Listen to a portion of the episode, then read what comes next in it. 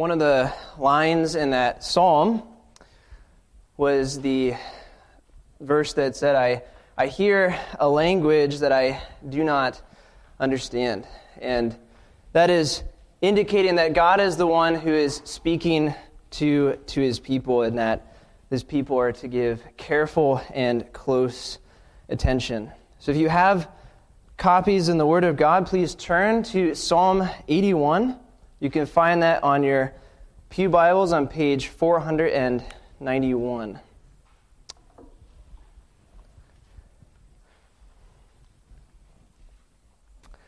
Sing aloud to God our strength. Shout for joy to the God of Jacob.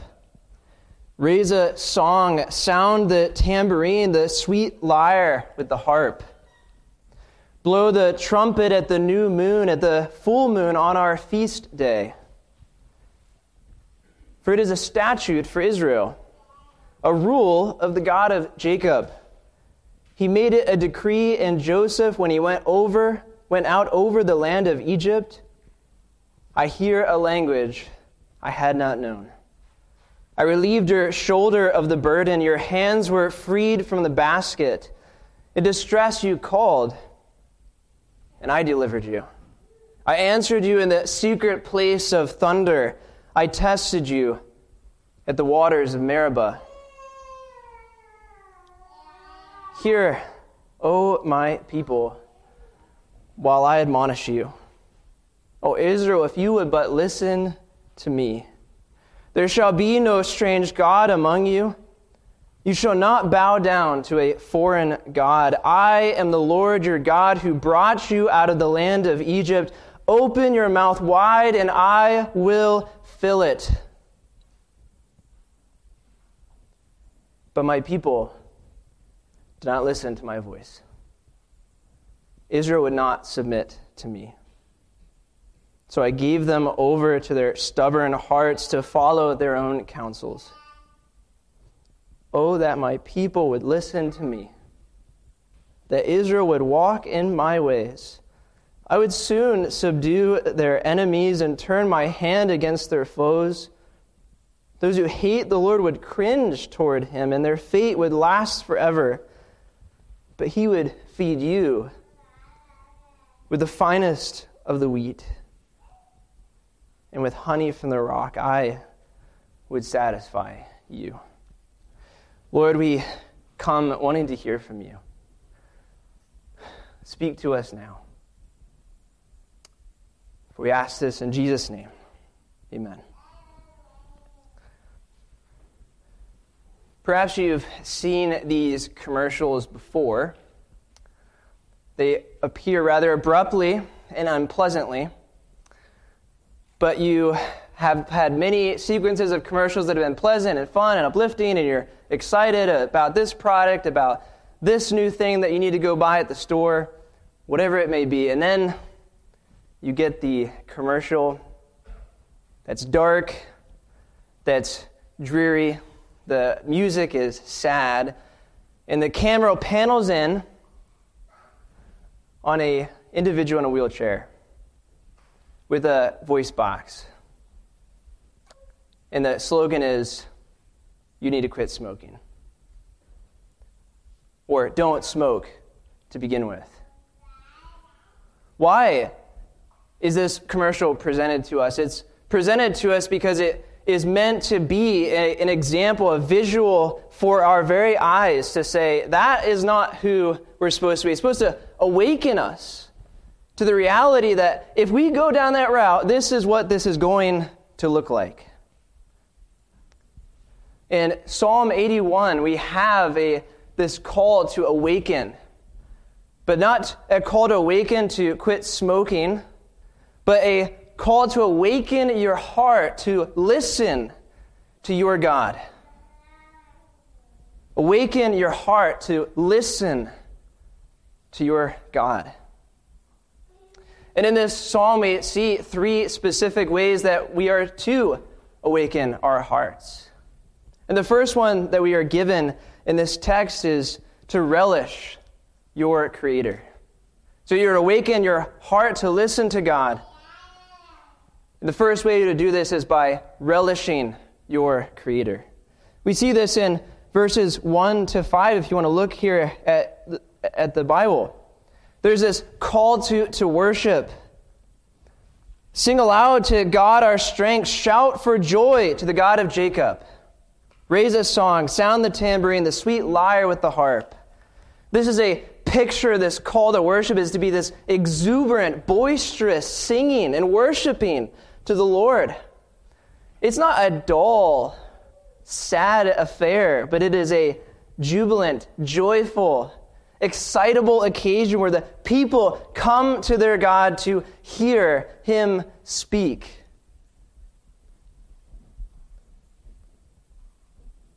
How is this worship characterized in this church?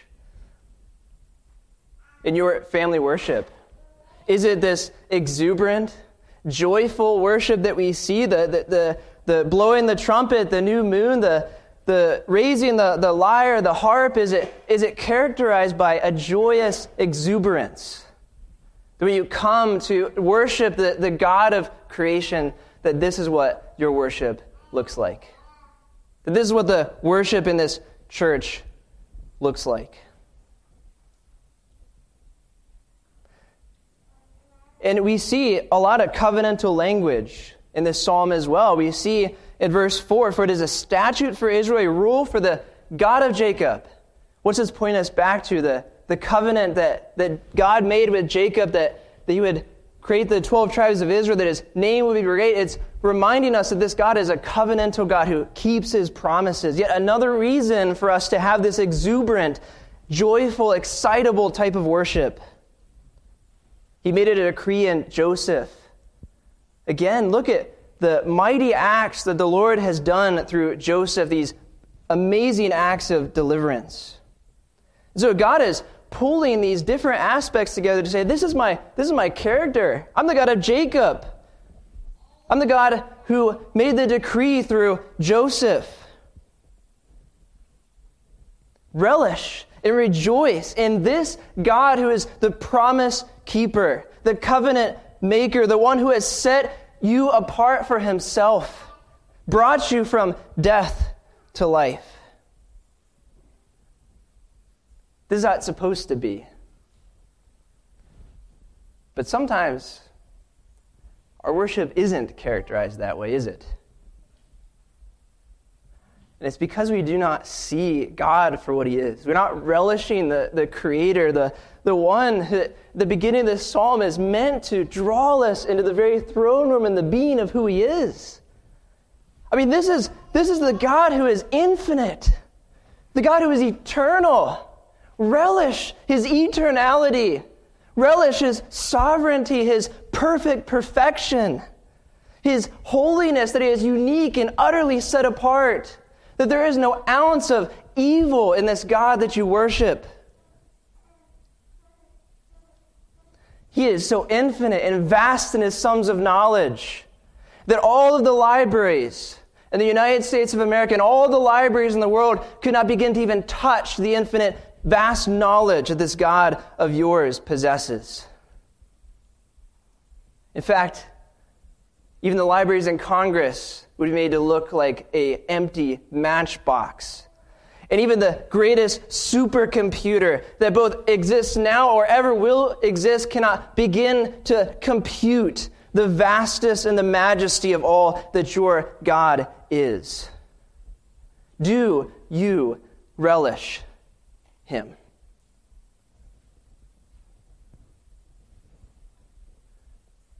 Look at me. Do you relish this one that you come to hear from, this one that you come to hear the divine voice of God speak to you? Do you relish Him?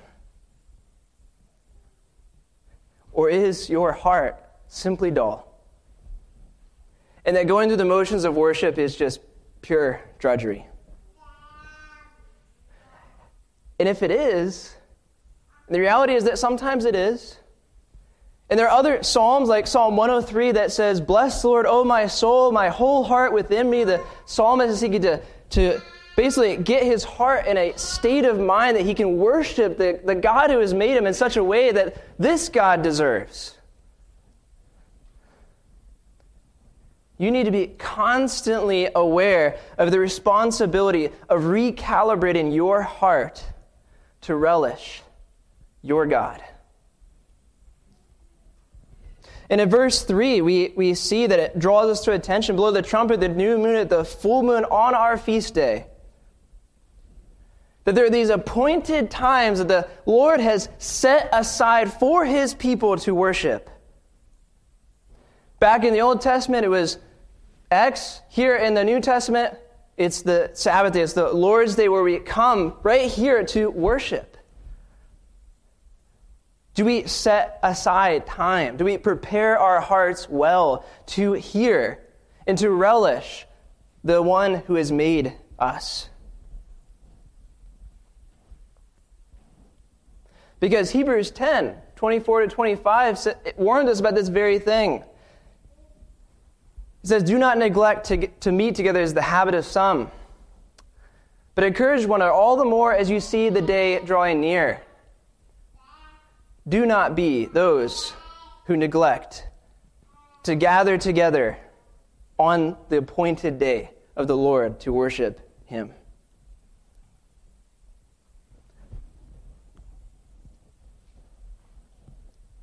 Worship comes first. God comes first, and you're not just to give God lip service and then fail to honor Him with your time. But how often do we do that? It's simply lip service, but our hearts are far from Him. They're not relishing the Creator who has made us. And so our worship becomes a burden. You show up and your heart is thinking about all the other things that you've got to do. It's not focused on the one who is before you, the one who is infinite beyond the wildest imaginations. There was an individual named Antonio de Saint-Exupéry, if I'm saying that right in French.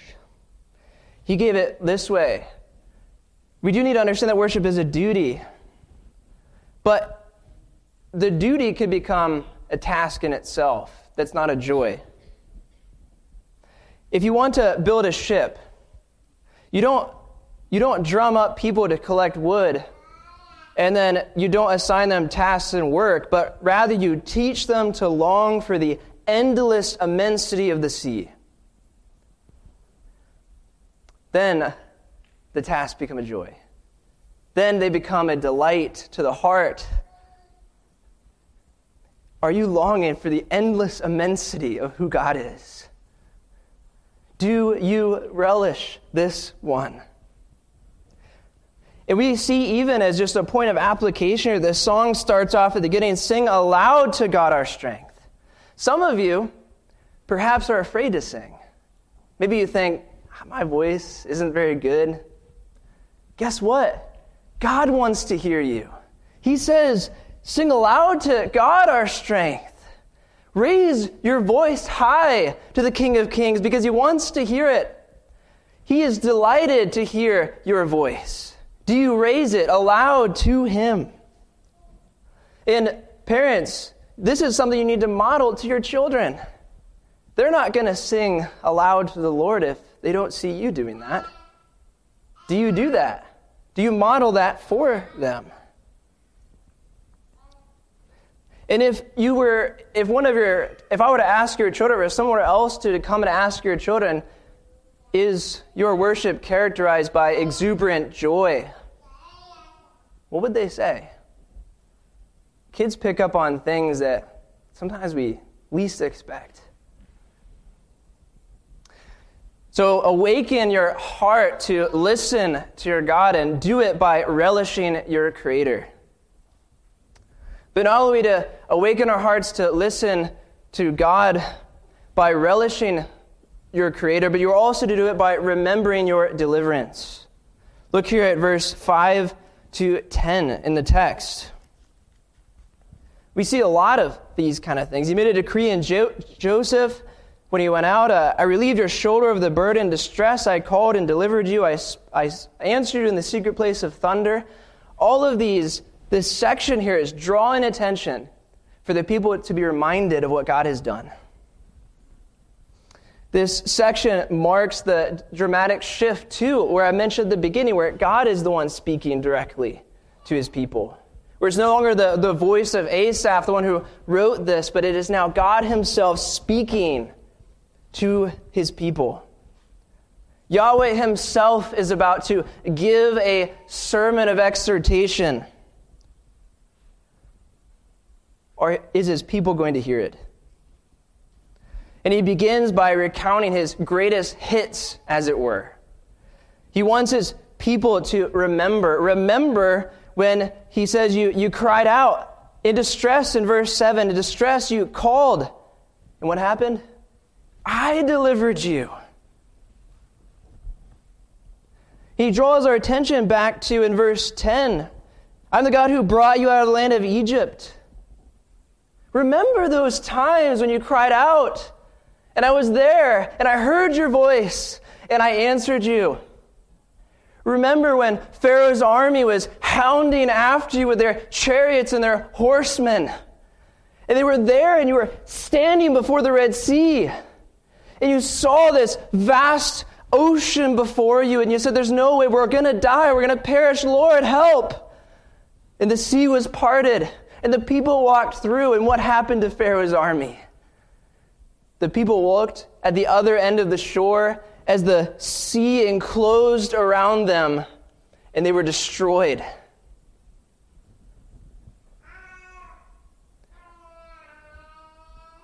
Destroyed. The Lord destroyed one of the greatest superpowers of the ancient world by swallowing them up in the sea, and his people did not even lift a finger to do so. Remember when I spoke to you out of the secret place of thunder. In verse 7, I answered you in the secret place of thunder. Mount Sinai.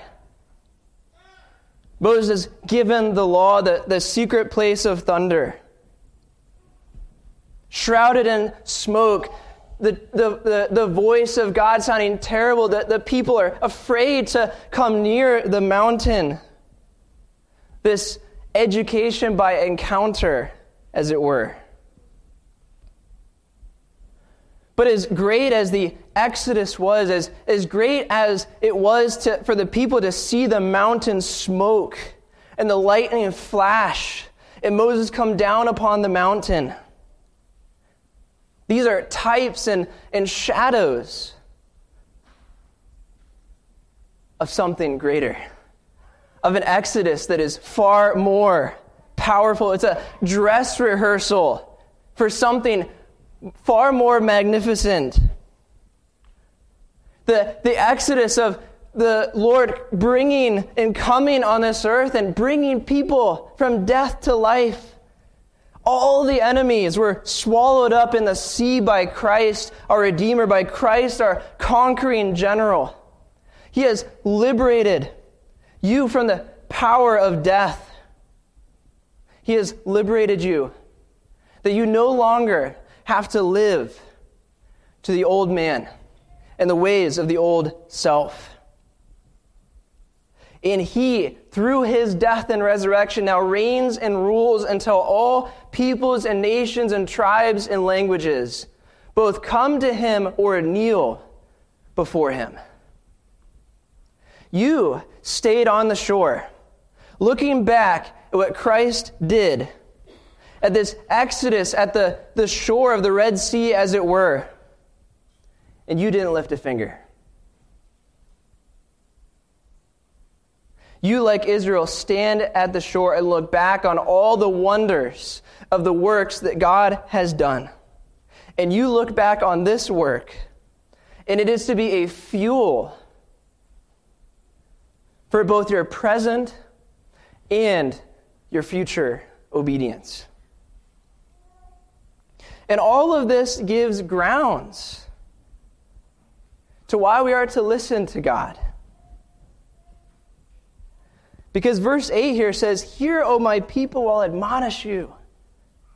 So look at the things I've done. Remember the glorious acts of deliverance. Now listen to me. Listen to me, people. Because you're not listening. So listen to me. God is standing here saying, look at all that I have done for you. But how quickly did the people forget?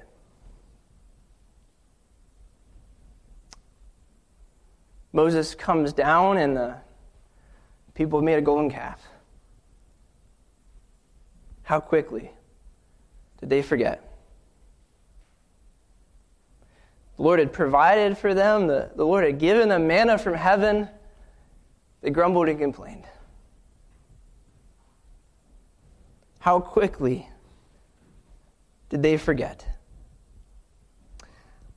But my people did not listen to my voice. My people would not listen to my voice, and Israel would not submit to me.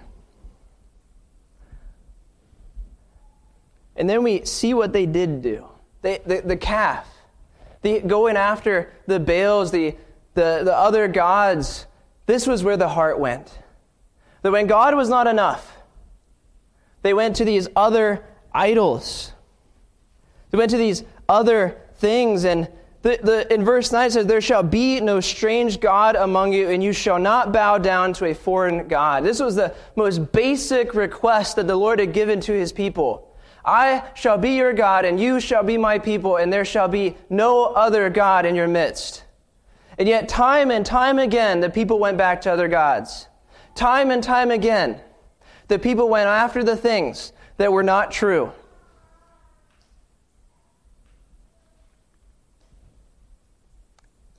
And yet even you are the same. The Lord gives you reminder after reminder. Don't go there. Don't do that. But my child would not listen to me. They would go after other things.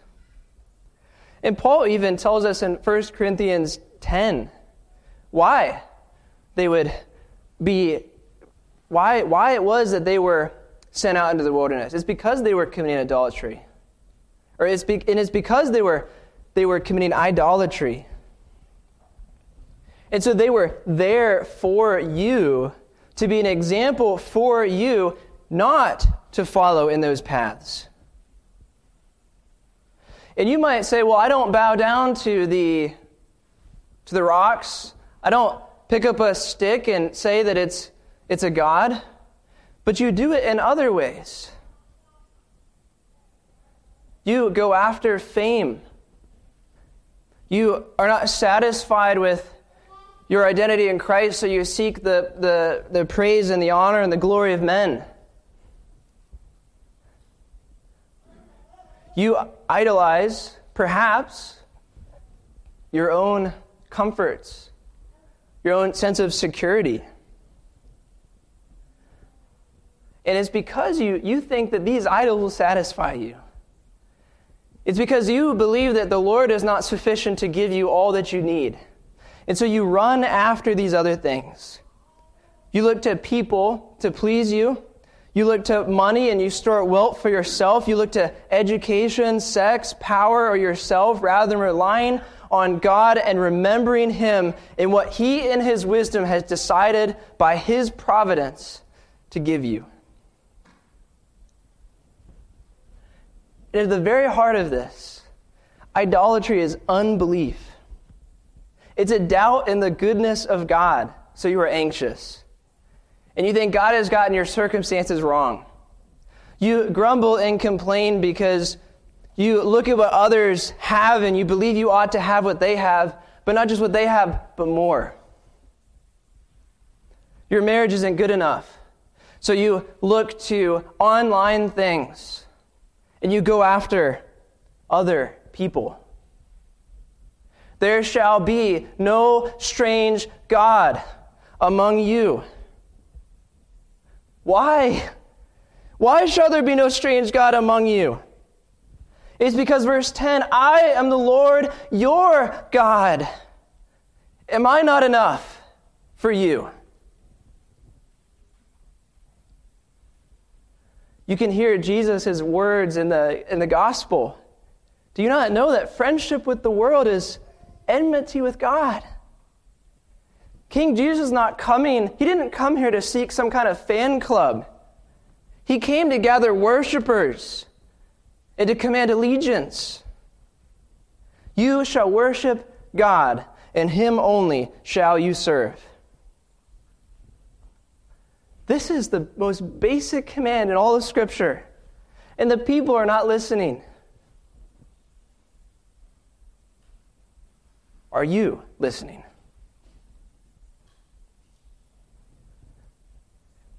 Luke 13:34, Jesus says, "O Jerusalem, Jerusalem, the city that kills the prophets and stones those who are sent to it, how often I would have gathered your children together as a hen gathers her brood under her wings, and you were not willing."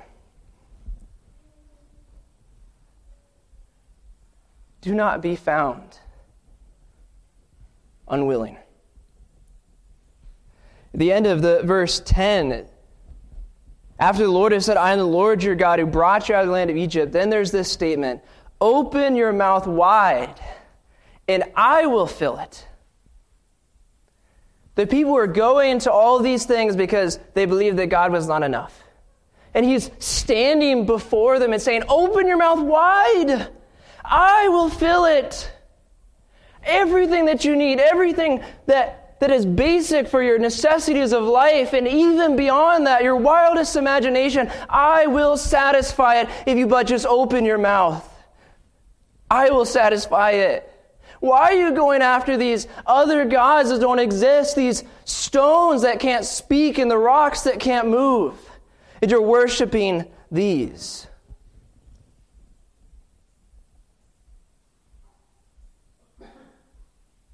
You should be coming to me.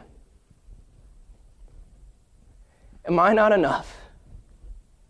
I will not let your soul go hungry. All of the promises of the Bible are true for you. Are they not enough? If you've ever seen a mother bird come to a nest where there are a bunch of tiny baby birds, you'll see they have their mouths open. And it's fascinating because they know what the mother bird is bringing them. And they're waiting. The mother bird doesn't have to convince them to open their mouths. They're there, wide open, waiting for the food to drop into their mouths. Because she knows, they know that that's what she is bringing them. And it's enough. Are you one who has your mouth open, wide, pleading with the Lord? Fill it. Because if you're not, you should be. And once you do, He will. So do it. Open your mouth wide. Do not forget the deliverance that Christ has wrought. Again, constantly in this section here, the Lord is bringing to mind the acts of deliverance as more and more reason for the people to listen. You have a greater exodus. You've been brought from death to life. Listen to your God. Thank Him every day for the things that He has given you. How often do we just use the Lord as a vending machine? We come in and this is what I want. I want B, C, the Skittles, and they come down, and that's what I want. And once I have it, I come back, and I've consumed it, and then I come back for more. How often do you treat God that way? Make it a regular habit in your life daily to thank the Lord for the things that you've been given. and you will see that he has satisfied you beyond your wildest imagination with more things for you to give praise and honor and glory to him for than you could ever complain about. So awaken your heart to listen to your God by relishing your Creator, by remembering your deliverance, and by renouncing your rebellion. Look at verse 11 through 16. Verse 11 says, "But my people did not listen to my voice." He's thrown up all these reasons. He's reminding them who he is in his infinite glory and his infinite power and the amazing acts of deliverance that he has shown them. Just as he has shown each and every single one of you today, here, he has shown you a mighty acts of deliverance. But my people did not listen to my voice. What a somber tone. But my people, my child, my children, they would not listen to me. They wouldn't listen.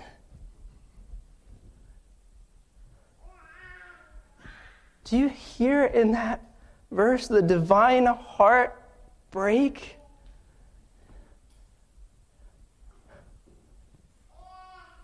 I hear it. Do you see the divine tears of God as he looks upon his people? And he says, but they wouldn't listen. Despite all that I did for them, they would not hear my voice, my children. They would not listen to me.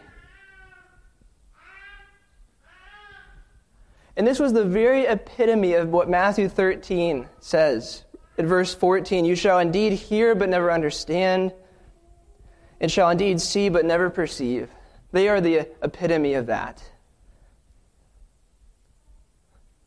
Are you one who sees and hears but never perceives, understands, and obeys?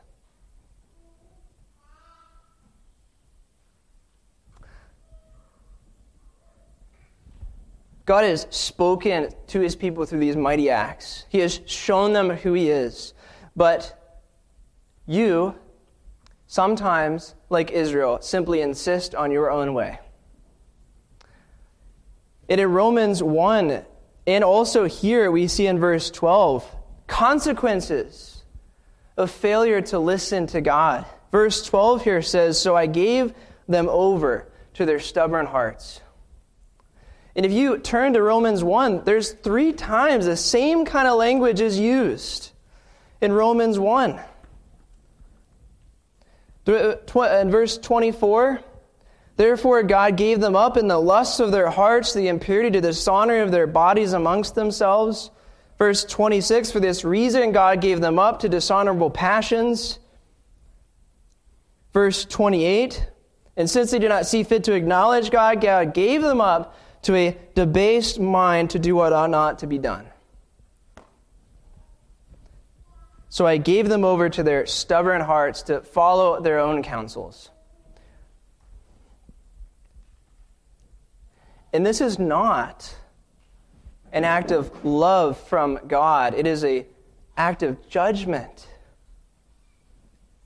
God is giving the people what they want. And sometimes God gives you what you want. But it is not an act of love, it's an act of judgment. See, there comes a point when failure time and time again to not listen to your God results in God removing his hand from you. And God basically says, okay, you want to live the way that you want to live? You can do that. But it's not going to be with me. I will have no part of it. I am holy. and nothing that is not holy and righteous can be in my presence. You can live that way. You want to worship idols? Okay, have at it. You can worship idols. You want to indulge in sexual fantasies? Have at it. You can do that. You want to be kings of your world and to have dominion over the places in your life? You can do that. And this is utterly horrifying. And this is completely terrifying. But you do not need to die in unbelief. You do not need to die in idolatry. And you do not need to live a lie.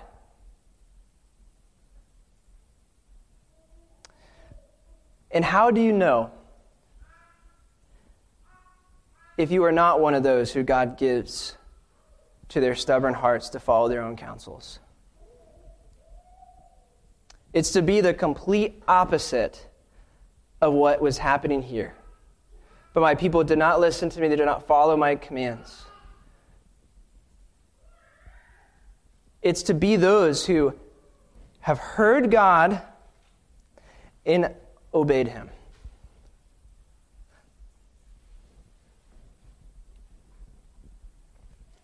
Those are the people who are not given over to their stubborn hearts. You might say, well, I don't do these things perfectly. Are you saying that I need to be perfect? I'm not saying that. But is your life marked by a growing in holiness and righteousness, such that an outsider or a person at your work could look at you and without even knowing that you were a Christian, by you verbally stating that, could say, I know there is something different about this one? Is your life marked by a growing in righteousness, a growing to respond to the Word of God? Not with perfection, but with increasing regularity. God knows that our hearts are prone to wander. But when you wander, do you always come back to Him? In verses 13 and 14, we see, although my people would listen to me, the Israel would walk in my ways. Verse 14, I would soon subdue their enemies. That word soon can also be translated in the Greek to say quickly. That God is standing at the door of your heart, waiting for you to listen to Him. And that when you do, He is waiting there to so very quickly bring you back to Himself. He's not going to put you in time out. He's not going to say, come back to me in a few years. But if you would just but listen to me, how quickly I would come, how quickly I would act, how quickly I would bring you back into the fold of my sheep if you would but listen to me. In verse 60, but he would feed you with the finest of wheat. With the honey from the rock, I would satisfy you. He's waiting there. He's ready to act.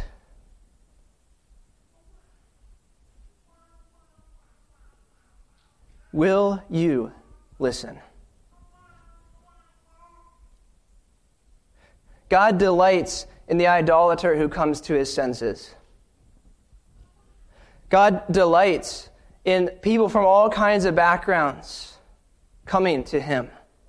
His arms are open wide here, and he is ready to satisfy your every need. But will you listen? Will you obey?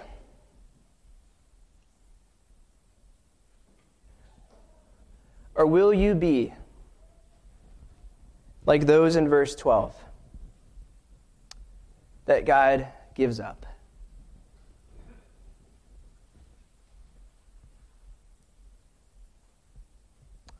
It is the heart of the Lord that you would listen. He wants you and he is coming after you. He leaves the 99 to come after the one. Do you not see the open invitation of your God to come? But in coming, you need to listen. And you can't come to him and then reject him or the things that he tells you to do. If you come to him, you need to obey.